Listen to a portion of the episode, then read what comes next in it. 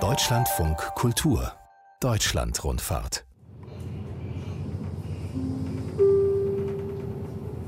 Die H L B begrüßt Sie auch im Namen des Rhein-Main-Verkehrsverbundes im R E Richtung Siegen und wünscht Ihnen eine angenehme Reise. Nächster Halt, Wetzlar. Wetzlar an der Lahn, ein malerisches Provinzstädtchen zwischen Mittelalter und Hightech. Hier spiegeln sich einige der helleren Seiten der Deutschen, so klar wie die Brücken der Lahn im Schein der nachmittäglichen Sonne. Wetzlar ist Goethestadt. Der deutschen größter Dichter verknallte sich hier Hals über Kopf und ließ sich zum Werther hinreißen. Vor allem aber ist Wetzlar seit Mitte des neunzehnten Jahrhunderts die Stadt des Lichts und seiner Wissenschaft, die Optik, die hier jeder sinnlich erfahren kann. Die Wetzlarer Optik gipfelte im Weltruhm einer Kamera, die die moderne Fotografie begründete, die Leica. Stellen Sie sich mal vor, das Unternehmen hatte so zu Hochzeiten in der zweiten Hälfte der fünfziger Jahre bis zu siebentausend Mitarbeiter. Und Leute waren da von fünfzehn bis fünfundsechzig teilweise, fünfzig Jahre lang beschäftigt. Und das dann in mehreren Generationen hintereinander in gewissen Familien. Das hat natürlich in irgendeiner Weise Spuren hinterlassen.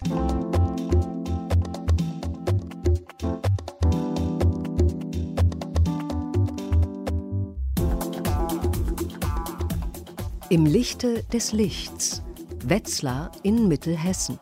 Eine Deutschlandrundfahrt von Klaus Wilhelm.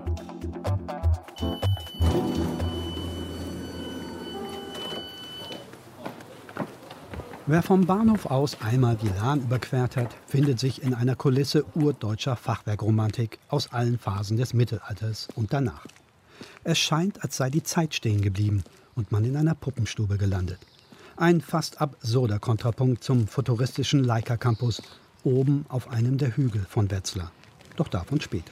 Ja, die meisten Gebäude sind noch alt. Wetzlar hatte das große Glück, im Krieg relativ ungeschoren davon zu kommen. Christiane Spory ist Stadtführerin in Wetzlar. Mit ihr erkunde ich die Altstadt. Sie weist sofort darauf hin, immer wieder den Blick nach oben zu wenden. Denn interessant seien Fachwerkhäuser vor allem ab dem ersten Stock. Wir stehen auf einem lauschigen Plätzchen. Das hier ist ja schon fast kitschig schön. Ja, das ist der Kornmarkt. Das ist wirklich der, also der höchstgelegene Marktplatz, aber auch wieder einer der schönsten Marktplätze mit den Fachwerkhäusern, mit den wirklich guten Restaurants, die es hier gibt. Um die Mittagszeit und abends sind die also ziemlich voll, sitzen hier überall Leute. Und hier steht auch eines von den sicher meist fotografierten Fachwerkhäusern in Wetzlar, direkt hier unten ähm, am unteren Ende vom Kornmarkt. Meist fotografiert, weil es aus all den schönen Fachwerkhäusern nochmals herausragt. Und das hier besonders schönes Beispiel dafür, dass Fachwerk nicht nur ein statisches Grundgerüst für die Häuser ist, sondern dass die Leute auch immer, obwohl sie gläubige Christen waren, ihren Aberglauben mit in die Häuser eingebaut haben, in Form von einer Raute, so als wachendes Auge. Die Andreaskreuze haben Böses abwehrende Funktion. Der Feuerbock unten, der soll Feuer und die Konsequenzen des Feuers von dem Haus fernhalten. Links die Sonne, das war ein Hauszeichen, damals also die Adresse des Hauses. Jetzt kommen wir gleich an eine Ecke, die mir persönlich auch besonders gut gefällt. So ein typisches Wetzlarer Gässchen, die Engelsgasse. Da haben wir alles, was Wohnen in Wetzlar früher und heute so ausmacht. Ein großes mittelalterliches Anwesen mit einem schönen Garten, der von einer alten Mauer umringt ist. Dann haben wir hier die Wetzlarer Fachwerkhäuser, wie sie zu allen Zeiten gebaut wurden. Mal ein bisschen höher, mal ein bisschen niedriger, mal breiter, mal saniert, mal unsaniert, also in allen möglichen Zuständen und Ansichten, und gegenüber zwei sehr, sehr schöne Häuser aus der Reichskammergerichtszeit, also Rokoko-Stil, und auch das heute noch bewohnte Häuser, und das ist wirklich dann so eine Ecke, wo man sagen kann, da ist für jeden was dabei. Seltsamerweise verfängt sich dieser Romantikfunken nicht im Fegefeuer des Kitsches, da wo andere, weitaus berühmtere deutsche Fachwerkidyllen gerne enden. Egal wo ich auch stehe in der Altstadt, meist öffnet sich ein Blick runter aufs Lahntal und natürlich auch auf den Dom, das herausragende Gebäude in Wetzlar. Wir laufen hin, es dauert kaum zwei Minuten.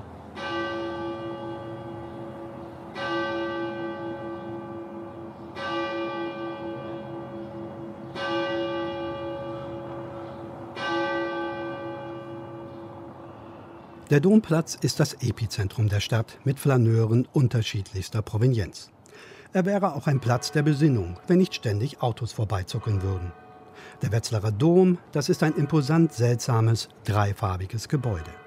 Fast lächerlich riesig wirkt er heute für ein Städtchen wie Wetzlar. Doch Mitte des vierzehnten Jahrhunderts war die unabhängige Reichsstadt mit ihren fünftausend Einwohnern eine große Nummer. Da schossen den Obrigen größenwahnsinnige Ambitionen ins Gehirn, an einem Ort, der nie Bischofssitz war. Der Name Dom für diese Kirche ist mithin frei erfunden. Wann läuten die Glocken mal richtig? Die läuten in Wetzlar immer richtig. Ich meine so ein richtiges so. Glockengeläut. Hm. Zu Hochzeiten natürlich. Wenn Hochzeiten sind, dann ist das Geläut groß. Das ist schön. Das ist eine Simultankirche. Seit der Reformation teilen sich in Wetzlar die Katholiken und die Evangelischen diese Kirche. Und das ist auch nicht überall der Fall, wahrlich nicht. Das ist eine sehr seltene Sache. Das ist geschuldet unserer Wirtschaftsmisere des Mittelalters. Denn die Stadt Wetzlar musste schon um dreizehnhundertachtzig ihren Stadtbankrott anmelden.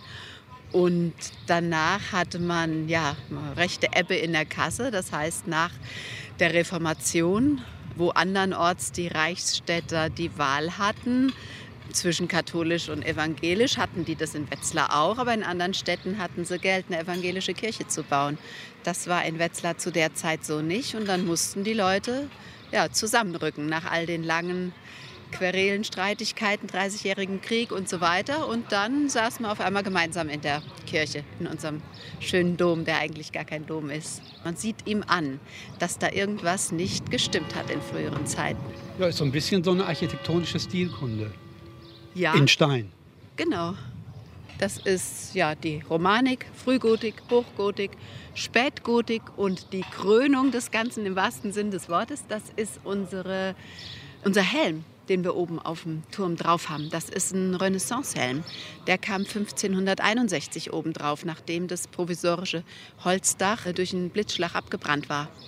Und so wirkt das, ja, ein bisschen befremdend, ne? All diese verschiedenen Baustile hier zu haben. Ich erinnere mich an einen Kommentar, den mal ein Kölner Besucher hier ähm, bei einer Stadtführung zu mir gesagt hat. Der sagte, das, was ihr da oben auf eurem Dom drauf habt, das sieht ja fast aus wie eine Narrenkappe. Im Juni neunzehnhundertsechsundfünfzig fand im Dom die Trauerfeier für einen der größten Wetzlarer Söhne statt, Ernst Leitz der Zweite. Er ist der Mann, der die Produktion der Leica wagte. Die Mutter aller modernen Fotoapparate mit weltweiter Bedeutung.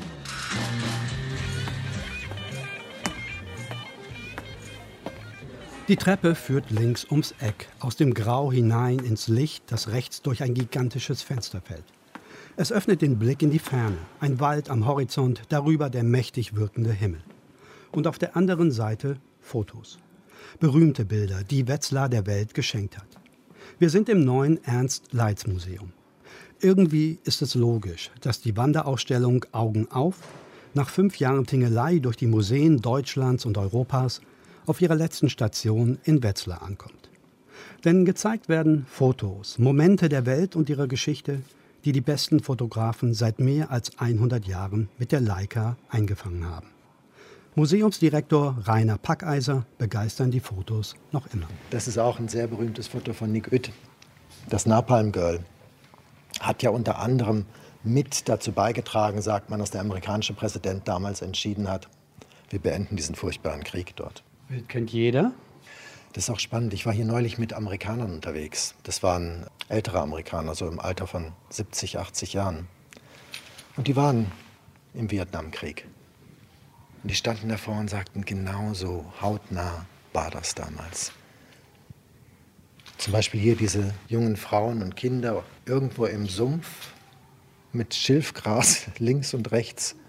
Man kann sich vorstellen, der Fotograf, der stand genau dort, auch in dem Sumpf, bis zur Hüfte.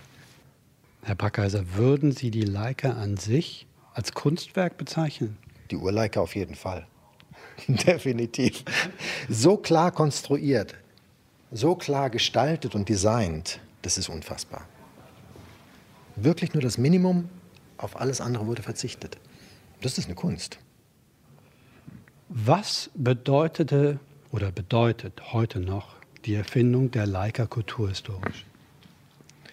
Mit der Leica ist natürlich eine ganz andere Fotografie möglich geworden. Stellen Sie sich wirklich nochmal das Bild bildlich vor im Kopf. Jemand hat ein Stativ, einen Holzkasten und fünf Platten. Und um fünf Fotos zu schießen, braucht er sechzig Minuten. Damals, vor der Leica, hat man einfach noch überlegt, ganz genau, wie muss das Foto sein? Und dann genau so das Foto geschossen. Was anderes war gar nicht möglich. Und auf einmal ist das so eine kleine Kamera, die können Sie in die Hosentasche stecken. Und da entstehen sehr viele spontane Fotos, Experimente. Es erlaubt eine ganz andere Fotografie. Dann kommt natürlich auch noch so ein ganz neuer künstlerischer Ansatz dazu. Da gab es das neue Sehen. Da wurde mit Unschärfe experimentiert. Da wurde aus den unterschiedlichsten Blickwinkeln fotografiert. Seit dieses ganz spezielle Wetzlarer Wahrzeichen neunzehnhundertfünfundzwanzig in den Leitzwerken in Serie ging. Die erste Kleinbildkamera der Welt, Vorbild für nahezu alle anderen Fotoapparate bis heute. Das Museum säumt die Piazza des neuen Leitzparks in Wetzlar. Der Park ist ein weit schweifendes Ensemble von Gebäuden, inklusive Hotel, Weinwirtschaft, einem Forum, dem Museum und einem Café. Und zahlreichen anderen Firmen mit Optiktechnologie. Ich bin im Foyer des Firmengebäudes mit Sibylle Voll verabredet. Sie ist die Marketingmanagerin des Leitzparks. So, jetzt gucken wir uns das Gebäude mal von außen genau. an. Das Firmengebäude lassen wir jetzt mal hinter uns. Und dann öffnet sich die Schiebetür zum Forum, so nennen wir den Teil vom Firmengebäude. Innerhalb der Architektur mutet es ja alles so ein bisschen wie eine römische Stadt an. Alles in einer klaren und hippen Betonoptik, die dezent unterkühlt wirkt und gleichzeitig architektonisch verspielt, als seien hier groß gewordene Kinder zu Werke gegangen. Eines der Gebäude ist zum Beispiel gestaltet wie ein Objektiv, ein anderes wie ein Fernglas. Derlei Konnotationen an das Sujet des Unternehmens finden sich zuhauf, durchaus gelungen. Einzig die Leuchten wirken stilfremd und missraten. Das Unternehmen leistet sich ja diesen Park irgendwie, ne? Ja, er ist Arbeitsstätte und Begegnungsstätte zugleich. Er ist zum ersten erstmal Heimat für über achthundert Mitarbeiter. Hier wird auch produziert. Und es ist aber Begegnungsstätte für einen Ort der Fotografie, für Menschen, die sich der Fotografie nähern möchten, der Geschichte der Fotografie, aber auch der Zukunft der Fotografie. Das kommt ja unglaublich glamourös und glamourhaft daher. Auch vom Design her, das Weiße hier drin. Es ist imposant, es ist ein absolutes Statement. Das hat auch ein bisschen mit der Geschichte von Leica zu Wetzlar zu tun. Wir sind zweitausendvierzehn wieder an den Standort, an die Wurzeln zurückgekehrt nach Wetzlar. Vorher war das Unternehmen ja in Solms. Aber die hundertjährige Geschichte hat hier begonnen und hier ist man wieder zurückgekommen. Also alles, was damit verbunden ist, trifft man eben auch in der Stadt. Und so ist der Schulterschluss dieses eher urbanen und modernen und imposanten Architektur mit der pittoresken Altstadt und der Geschichte von Wetzlar zu sehen. Gerade läuft noch eine Ausstellung mit Fotos, die Popstar Lenny Kravitz gemacht hat. In der Leica-Erlebniswelt bekommt der Besucher wechselnde Ausstellungen und dauerhaft die Historie des Unternehmens mit vielen Ausstellungsstücken präsentiert. Dazu gibt es Einblicke in die Produktion der Leicas. Ich treffe Lukas Hofmann, einen der Tourguides. Wir gucken uns jetzt die Produktionsstätte, die Manufaktur von Leica an und gehen jetzt in einen Bereich, wo man nicht so leicht reinkommt, ne, als Besucher. Nee, es ist ein sehr besonderer Bereich, den wir nur wenigen Besuchern auch so präsentieren können und dürfen, weil es einen sehr intimen und sehr innigen Einblick auch in unsere Linsenfertigung gibt, der Kernkompetenz. Genau, und dann gehen wir einfach mal rein, hier durch unsere Sicherheitstüren. Und dann redet der sechsundzwanzigjährige über das Geheimnis der Linsenproduktion. Dass man hochwertigste sogenannte asphärische Linsen verwendet, dass die Mitarbeiter fast alles von Hand fertigen. Stunden über Stunden arbeiten sie hingebungsvoll an den Linsen, für die sie insgesamt zweiundfünfzig Glassorten verwenden. Wenn Hofmann von der Präzision schwärmt, es geht um unvorstellbare Abweichungen im Mikro- bis Nanobereich, kommt seine echte Bewunderung für Detail und Genauigkeit unverhohlen heraus. In diesem Duktus würde er jeden Wochenmarkt erobern. Hier sieht man die Objektivmontage.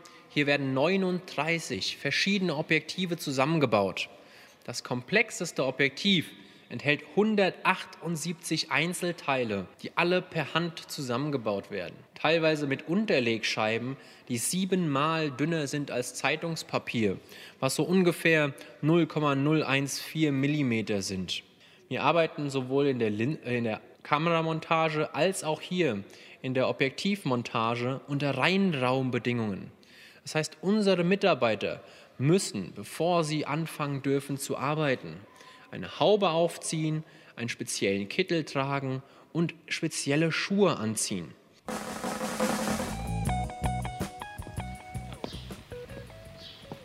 Es hat geregnet. Vom Domplatz zweigt die vergleichsweise schmucklose und kurze Baugasse ab.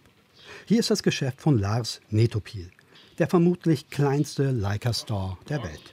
Herr Netopil. Grüß Sie. Moin. Zwei Minuten. Können doch fünf sein. Nee, ich bin extra früh gekommen, weil ich das ernst genommen hatte mit Ihrem Tag heute. Ich, dass Sie nicht auf mich warten müssen. Netopils private und kommerzielle Leidenschaft gilt historischen Leicas. Aufgewachsen ist er in der Nachbargemeinde Solms, in die es die Leica Kamerawerke mehr als zwanzig Jahre lang verschlagen hatte. Bevor man dann vor fünf Jahren hier nach Wetzlar zurück umzog in den großen neuen Unternehmenssitz im Leitzpark. Aber jetzt sind Sie Wetzlarer oder wohnen Sie immer noch in Solms? Nee, ich wohne seit neunzehnhundertsiebenundneunzig hier am Domplatz. Also Sie wissen, wie es hier abgeht in Wetzlar? Ja, im Grunde schon. Folgt es gewissen Regeln? Nicht anders als anderswo, aber diese Prägung durch die äh, Industrie ist natürlich schon deutlich. Also Wetzlar war immer eine Arbeiterstadt, eine Industriestadt. Da gab es dann höchstens irgendeinen Fabrikdirektor oder Inhaberfamilie, Sparkassendirektor und dann war Schluss. Und das merken Sie heute. Wenn Sie in Gießen sich so bewegen oder in Wetzlar, das hat einen ganz, ganz unterschiedlichen Charakter. Also auch eine andere Mentalität, die dahinter steckt. Würde ich sagen, ja. Und wobei natürlich dann Leitz hier nochmal eine Sonderstellung einnimmt. Wir haben ja hier Schwerindustrie auch, buderische Eisenwerke und anderes. Aber Leitz, das hat natürlich schon so eine eigene irgendwo Prägung hinterlassen. Stellen Sie sich mal vor, das Unternehmen hatte so zu Hochzeiten in der zweiten Hälfte der fünfziger Jahre bis zu siebentausend Mitarbeiter. Und Leute waren da von fünfzehn bis fünfundsechzig teilweise fünfzig Jahre lang beschäftigt. Und das dann in mehreren Generationen hintereinander in gewissen Familien. Das hat natürlich in irgendeiner Weise Spuren hinterlassen. Die Art der Präzision, mit der diese Produkte gefertigt wurden und werden, das war natürlich irgendwo auch tief verwurzelt dann in den beteiligten Personen. Ist der Wetzlarer dadurch pedantisch geworden? Ich würde nicht sagen im Sinne einer militärischen Disziplin, aber es ist schon durchaus merkbar. Also ich habe hier beispielsweise ja ab fünfzehn Uhr dreißig geöffnet und in den Anfangsjahren, wenn dann so ehemalige Mitarbeiter von der Firma Leitz hier antrabten, das war durchaus dann schon so, dass die mal um Viertel nach drei da standen, eine Viertelstunde lang, bis ich dann aufgetaucht bin. Und wenn das um fünfzehn Uhr zweiunddreißig war, haben die erst mal so vorwurfsvoll auf die Uhr geguckt.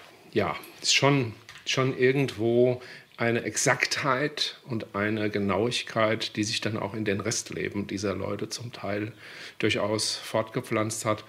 Ähm, pedantisch würde ich nicht unbedingt sagen. Also eher in einem positiven Sinne. Absolut. Der Geist dieses Unternehmens Leitz wurde von den äh, Mitarbeitern getragen und gelebt. Das ging von der Inhaberfamilie und der Art und Weise, wie man für die Mitarbeiter gesorgt hat. Betriebliche Altersversorgung, äh, Betriebsrente, äh, fünf Tage Woche lange, bevor das gesetzlich äh, vorgesehen war und andere Dinge. Und das hat natürlich sich in einer gewissen Rückkopplung dann auch umgekehrt dem Unternehmen gegenüber äußerst positiv geäußert. Also die Mitarbeiter haben schon, ich denke, über die Maßen sich dann entsprechend auch engagiert, so wie man sich auch für sie engagiert hat. War schon auch ein Teil, obwohl die Firma ja viel älter ist, des deutschen Wirtschaftswunders, ne? Absolut. Die Fotografie war, wie auch die Automobilität, eine der ganz großen Volksbewegungen der ja dann ab fünfziger Jahre. Und jeder wollte eine Leica-Kamera besitzen. Kunden, die etwas anderes erworben haben, das hatte in aller Regel finanzielle Gründe. In der Vitrine rechts neben dem Tresen stehen Leicas aus fast hundert Jahren. Ein Exemplar des ersten Serienmodells von neunzehnhundertfünfundzwanzig ist natürlich auch dabei. Das war die Revolution in der Fotografie. sechsunddreißig Aufnahmen ohne Plattenwechsel. Hier gibt es ja keine Platten, sondern Kinofilm. Höchst auflösendes Objektiv für die damalige Zeit. Schlitzverschluss, klein, leicht und in der Lage, Bildergebnisse zu produzieren, die manche zu dem Zeitpunkt noch nicht für möglich gehalten haben. Konstruiert hat sie Oskar Barnack für sich und die Leitzwerke. Er war neunzehnhundertelf von Ernst-Leitz zwei nach Wetzlar geholt worden. Der Unternehmer hatte ein Gespür für gute Leute. Barnack war ein genialer Tüftler, wie Netopil findet. Der Wetzlarer erzählt, dass inzwischen Leicas für über zwei Millionen Euro versteigert werden. Überall ist er auf der Jagd nach seltenen Serienmodellen, nach denen sich die reichen Sammler dieser Welt die Finger lecken. Bei jeder Spur wird er hellhörig, wach und oft auch mobil. zwanzig bis dreißig Wochenenden im Jahr ist er auf Reisen. Paris, Tokio, wo auch immer.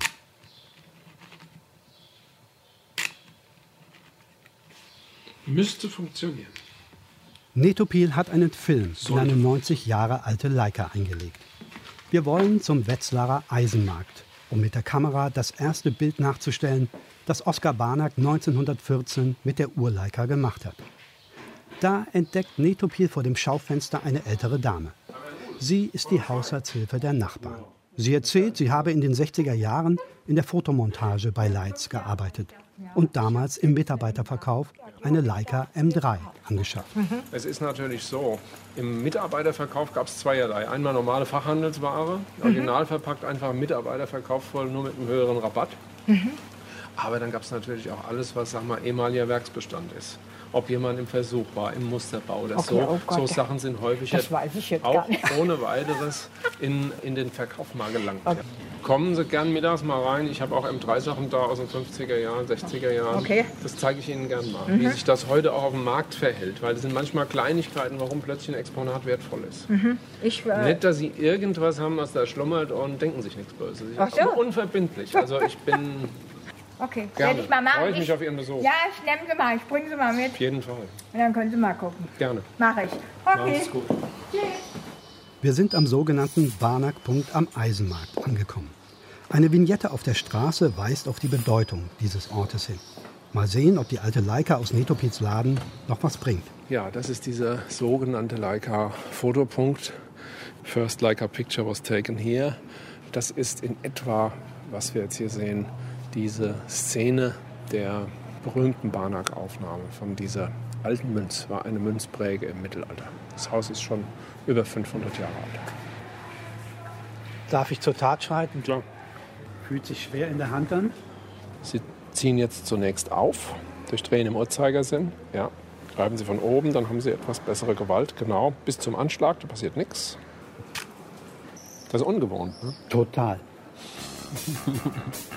Heraus kam übrigens ein Foto, das sich durchaus sehen lassen kann. Ich bin rübergelaufen nach Westen, einen der vielen Hügel im Ort hoch, vorbei an den alten Leitzwerken. Kühn-Leitz mein Name? Klaus Wilhelm. Es ist grün, es ist ruhig. Die Sonne blinzelt durch den Blätterwald. Ich treffe Knut Kühn-Leitz, Enkel von Ernst Leitz zwei und Herausgeber mehrerer Bücher über seine Vorfahren. Hier am Hügel hat der Unternehmer im Ersten Weltkrieg eine Jugendstilvilla bauen lassen, deren Name wie ein frommer Wunsch wirkt. Haus Friedwart. Den Frieden bewahren. Heute unter Denkmalschutz. Ernst Leitz zwei hat hier mit seiner Familie gelebt.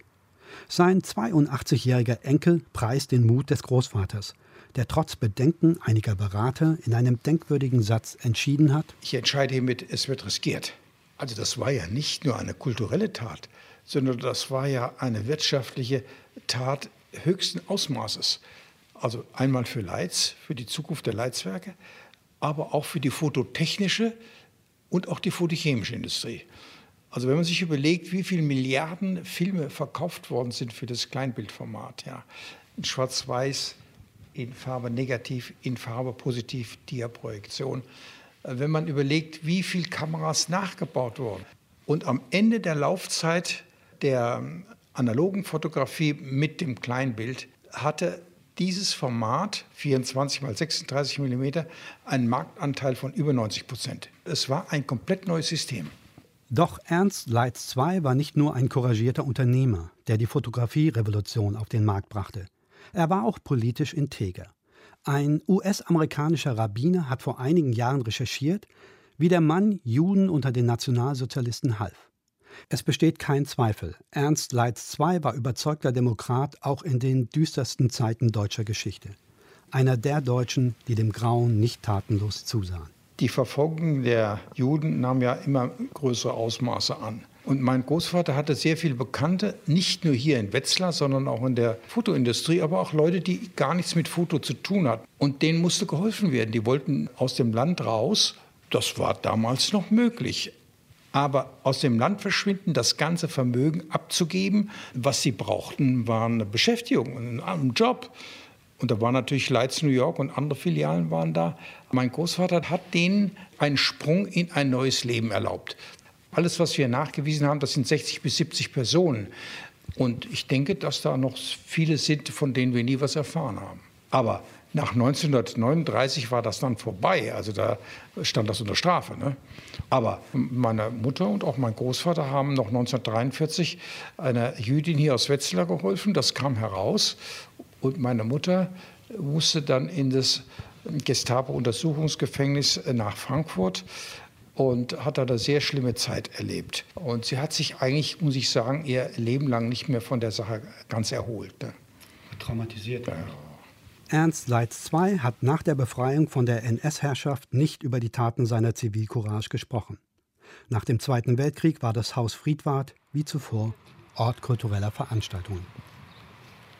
Mit Stadtführerin Christiane Spory hat es mich runter an die Lahn verschlagen. Das hier ist die alte Lahnbrücke, ne? Genau, die Lahnbrücke, die erbaut wurde, parallel zu der Furt, die es damals gab, mit der ja schon verbunden war die erste Handelsstraße, die durch Wetzlar kam. Also wurde diese Brücke hier erbaut, um sicher den Fluss überqueren zu können, ca. zwölfhundertzweiundachtzig. Und hier auf der anderen Seite ist die Lahn ja richtig laut. Ja, da ist das Wehr und links vom Wehr gehen die Mühlgräben vorbei.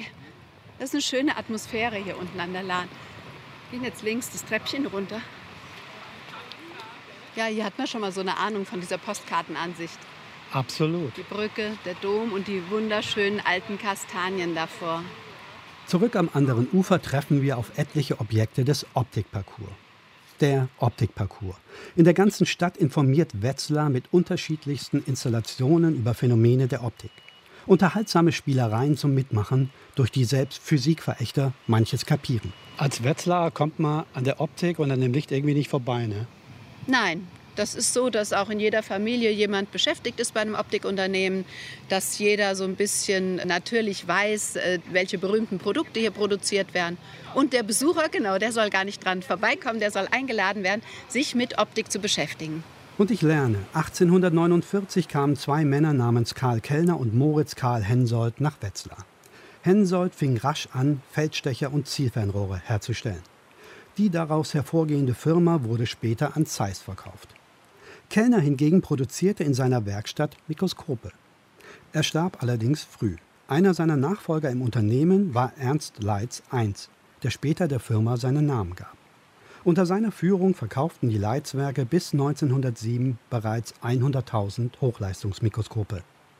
Mit der Zeit kamen immer neue Optikunternehmen in Wetzlar hinzu. Es sind heute an die neunzig Unternehmen, die rund um Optik und Feinmechanik hier arbeiten. Also nicht nur die großen Namen wie Zeiss, wie Leica, wie Minox. Es gibt also viele, viele andere, deren Namen man nicht kennt. Also die Optik in Wetzlar ist durchaus zukunftsfähig. Also wir haben bei diesen Unternehmen, nicht nur bei den großen, sondern auch bei den kleinen, zum großen Teil Weltmarktführer im Premium-Segment. Also das ist durchaus ein ganz hohes Niveau, auf dem hier in Optik mit Optik gearbeitet wird. Wir schlendern weiter zu Christiane Sporys Lieblingsobjekt des Optikparcours, der Becherstuhl.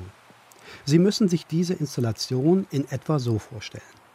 In einer gedachten Linie stehen drei Objekte. Hinten eine Stuhlfläche samt der Lehne, in der Mitte der gedachten Linie die Stuhlbeine. Dieses Untergestell ist allerdings im Maßstab kleiner als die Stuhlfläche mit der Lehne. Und vorn ist eine Stahlplatte mit einem Loch, durch das man die beiden Objekte unter einem bestimmten Sehwinkel betrachten kann. Wenn man jetzt da durchschaut, sieht man einen Stuhl und man sieht nicht mehr, dass das zwei ganz weit auseinanderstehende Teile sind. Und der schönste Effekt tritt zutage, wenn ein großer Mensch sich hinten einfach auf die Sitzfläche von dem hinteren Teil dieses Objektes drauf hockt und neben den vorderen Teil sich zum Beispiel ein Kind stellt, das mal den Arm hochnimmt und in der Perspektive sieht das so aus, als wäre das Kind riesengroß und würde seinen Arm auf den Kopf des Zwergen legen, der dahinter auf der Stuhlfläche hockt. Ich gucke da jetzt mal durch. Ja, bitte, klar. Es wird zu einem Stuhl. Ja. Ich hocke mich mal hinten auf die Stuhlfläche drauf, dann können Sie es noch besser sehen. Ja, stimmt. Fantastisch. Sieht toll aus. Wirklich eindrucksvoll. Die Proportionen verschieben sich. Ja, die Proportionen, genau. Die haben nichts mehr mit dem zu tun, was man in der Realität so sieht. Das Auge baut das Bild zusammen. Eine optische Täuschung. Ich will mehr wissen über das Spektrum der Wetzlarer Optik. Durch das Geflecht der Gassen peile ich das sogenannte Viseum an. Das Viseum ist, wie sollte es anders sein, idyllisch gelegen in einem geräumigen, dreistöckigen, dreihundert Jahre alten Bürgerhaus nahe am Dom. Natürlich. Hier wartet Ralf Nickemann. Er leitet das Industrienetzwerk Wetzlar. Steht hier schon groß ausgeschrieben, Haus der Optik und Feinmechanik. Was ist das? Ist es ein Museum? Wir verstehen uns als Mitmachmuseum, also kein Museum im klassischen Sinne. Licht ist nur ein Thema, was wir hier im Museum haben. Wir haben insgesamt elf Räume. Wir beschäftigen uns auch mit dem Auge, wir beschäftigen uns mit der Feinstmechanik, den Gesetzen der Optik, der Optik im Einsatz. Sprich den Produkten der optischen Firmen. Optik aus Wetzlar findet sich überall. Sie fährt im Mars Rover der NASA auf dem roten Planeten. Sie macht Mikroskope und Kameras zu den besten der Welt. Sie liefert für einen großen chinesischen Smartphone-Hersteller die Optik. Und auch für Endoskope, mit denen Ärzte im Körper diagnostizieren und operieren. Sie veredelt Filmkameras in Hollywood und hat damit schon Oscars gewonnen. Sie liefert Technik, die Tachodaten in der Frontscheibe sichtbar macht. Sie produziert Maschinen für die Herstellung von Brillengläsern und Geräte, mit denen man beim Optiker oder Augenarzt die Sehschärfe der Augen messen lassen kann. Also ich könnte jetzt einen Sehtest machen hier. Ja. An den Zahnrädern oder an den Rädern hier drehen und dann feststellen, wenn Sie auf die Tafel hinter den, äh, hinter den Rädern schauen, ob Sie eine Sehschwäche im Nahbereich zum Beispiel haben. Das zum Beispiel kann ich nicht richtig mehr sehen. Mhm. Das schon gar nicht. Das auch nicht. Das ist sehr scharf. Ja, plus zwei haben Sie dann aber eigentlich, wie man das hier sieht. Das heißt, ich bräuchte eine Brille? Anscheinend. Kommt ja irgendwann. Hm. Scheint soweit zu sein. Ja.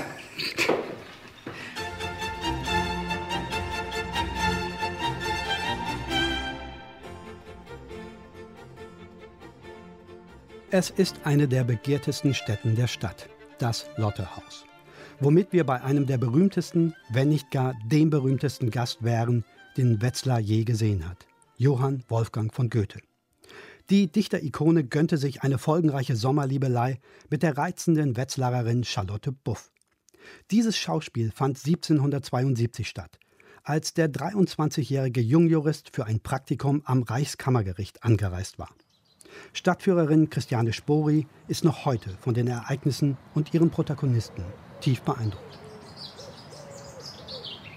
Wir sitzen vorm Lottehaus. Hier lebte die damals neunzehnjährige und sorgte für ihre zehn kleinen Geschwister und den Vater. Das Gericht interessierte den notorischen Bon Vivant Goethe so gar nicht. Das Frankfurter Reichensöhnchen hockte sich lieber mit den Bauern unterm Baum.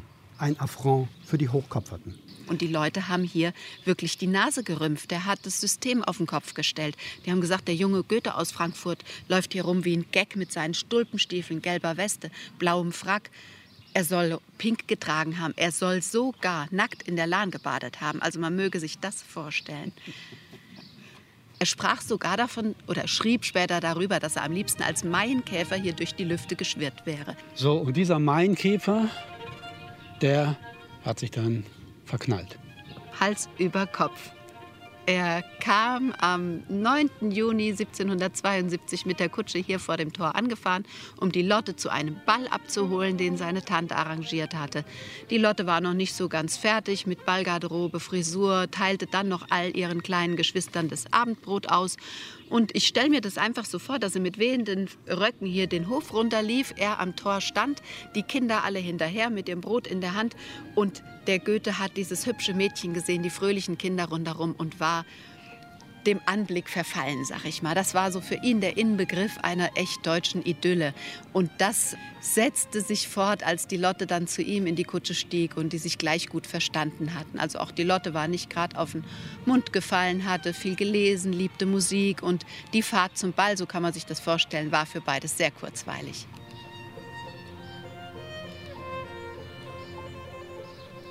Dieses weiße Haus, was wir vor uns sehen, vier Stockwerke, wenn man so will. Ja. Das stand schon, ne? Das war das Originalhaus. Äh, ja, das war im Mittelalter die Ritterherberge. Der Goethe war nun verliebt, und was hat die Charlotte gemacht? Die Charlotte hat's genossen. Er ging hier ein und aus. Er hat der Charlotte geholfen bei ihrer Arbeit. Das heißt, er hat hier auf den Treppen gesessen und Bohnen geschnippelt. Er hat im Krautgarten rumgehackt. Er ist auf die Bäume geklettert, hat das Obst runtergeworfen. Hat vor allem mit den Kindern gespielt. Das hört sich ja so romantisch an, aber es war ja nicht so romantisch, denn die Lotte war damals ja schon einem anderen Herrn versprochen. Der Johann Christian Kästner, der hatte schon äh, Jahre zuvor, also als die Lotte fünfzehn war, quasi um die Hand von der Lotte angehalten, und sie war ihm seitdem versprochen. So, die Lotte hat aber trotzdem mitgemacht, aber das jähe Ende kam. Es kam natürlich, wie es kommen musste. Eines Abends ist dann doch der Kästner noch mal zu seinen Geschäften geeilt. Und das heißt, der Goethe sei vor der Lotte auf die Knie gefallen, habe sie umarmt und geküsst. Und das war natürlich der Moment, wo die Lotte nicht mehr so tun konnte, als ob das alles so rein freundschaftlicher Natur ist. Sie musste ja mal Farbe bekennen und hat das sehr, sehr deutlich getan, indem sie dem Goethe sagte, dass er von ihr nichts als Freundschaft zu hoffen hat und dass er sich jetzt mal ein bisschen zusammenreißen soll. Also die Ja, die Besuche einschränken, die Gefühlsausbrüche mäßigen. Mit dem Mäßigen war das so Goethes Sache gar nicht. Der war dann so abgekühlt, sag ich mal, dass er äh, nicht lange darauf ohne großen Abschied auch aus Wetzlar abgereist ist. Zu Fuß die Lahn entlang. Er sagte, er müsse den Kopf frei bekommen. Das ist eine Sache, die kann ich da wirklich nur gut empfehlen. Das ist bei ihm gut gelungen, denn in Lahnstein hat er wieder eine neue junge Dame kennengelernt.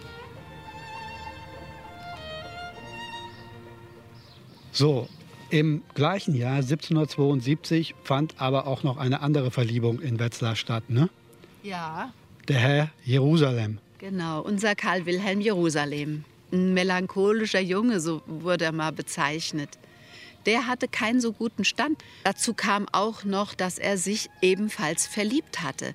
Das heißt, in die schönste Frau, die es damals in Wetzlar gab. Diese Dame allerdings war schon verheiratet, wiederum mit einem hohen Herren bei Gericht.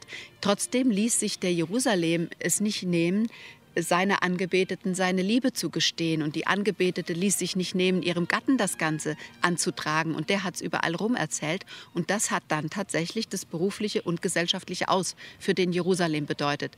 Der wusste nicht mehr ein noch aus. Und hat sich dann umgebracht. Ja, der Jerusalem setzt sich in sein Zimmer, an seinen Schreibtisch, schlägt Emilia Galotti auf und schießt sich in den Kopf. Aus diesem tragischen Ereignis und seiner Dreiecksgeschichte mit Lotte und Kästner hat Goethe den Werther gestrickt, zum Entsetzen der lebenden Beteiligten. Den Schriftsteller selbst interessierte das nicht die Bohne. Mit dem europaweiten Bestseller avancierte er zum literarischen Superstar in jener Zeit. Wir werfen einen Blick ins Lottehaus. Ja, das ist was Besonderes, durch diese Tür zu treten. Man tritt in ein anderes Zeitalter ein. Es ist eine, eine Ruhe, es ist ein gewisses gedämpftes Licht. Es ist jetzt Sommer, Mittagszeit. Es ist trotzdem ein bisschen ein ruhiges Licht. Also das Wunderschöne an diesem Museum hier ist, dass man sich sehr gut vorstellen kann, wie die Familie mit den vielen Kindern hier vor so langer Zeit gelebt hat. Jetzt gehen wir mal in die Küche rein. Mhm.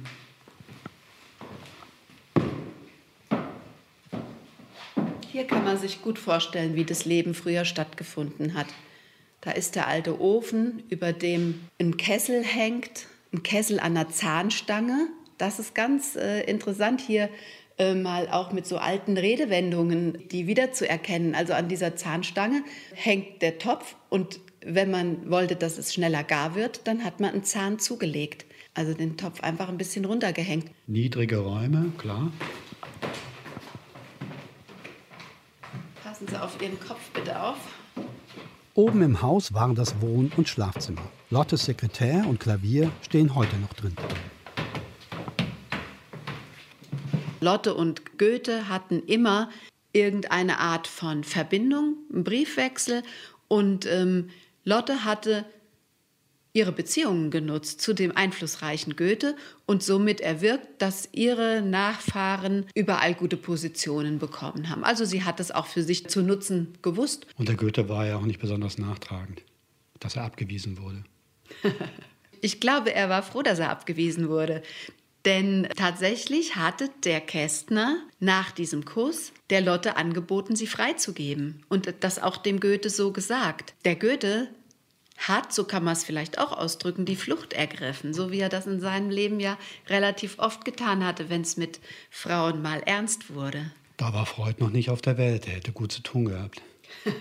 Das wäre sein Lieblingskunde gewesen, der Goethe wahrscheinlich.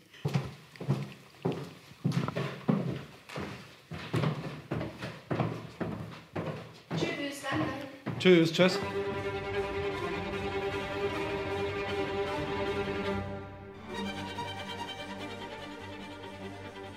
Goethe hat sich später in Form seiner Farbenlehre auch mit einem optischen Phänomen befasst. Jahrzehnte bevor das Wetzlarer Optikwunder begann. Da waren der Geheimrat Goethe und auch die Frau Charlotte Kästner, geborene Buff, längst verblichen. Neue Zeiten hatten begonnen. Neue Techniken verstörten das Land und setzten sich dennoch durch. Eisenbahn, Auto, Telefon und so weiter und so fort. Umbrüche, die später auch zur Leica führten. Umbrüche, die niemals enden. Die Herausforderung der Zukunft heißt heute Digitalisierung. Etliche der örtlichen Optikbetriebe haben das bereits verinnerlicht. Nun auch die Leica Kamera A G. Einschnitte sind geplant.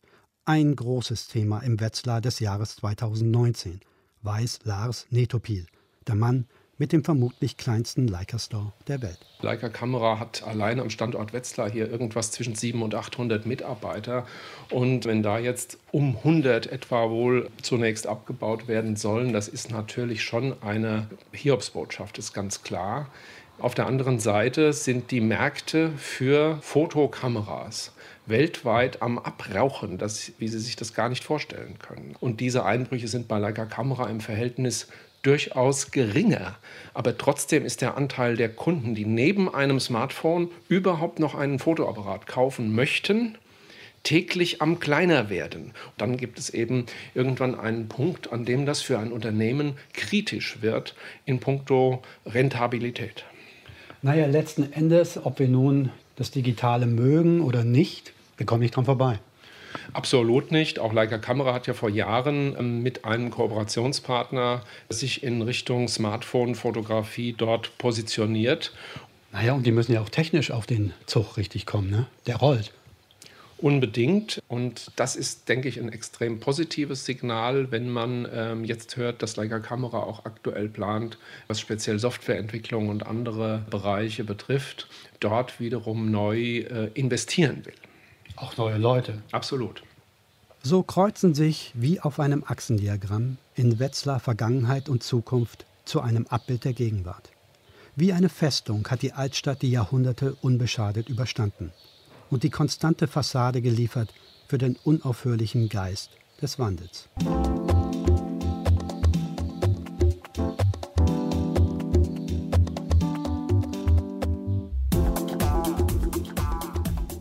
Im Lichte des Lichts. Wetzlar in Mittelhessen. Sie hören eine Deutschlandrundfahrt von Klaus Wilhelm. Ton Jan Fraune. Regie Roswitha Graf. Redaktion Margarete Wohlan. Eine Produktion von Deutschlandfunk Kultur zweitausendneunzehn.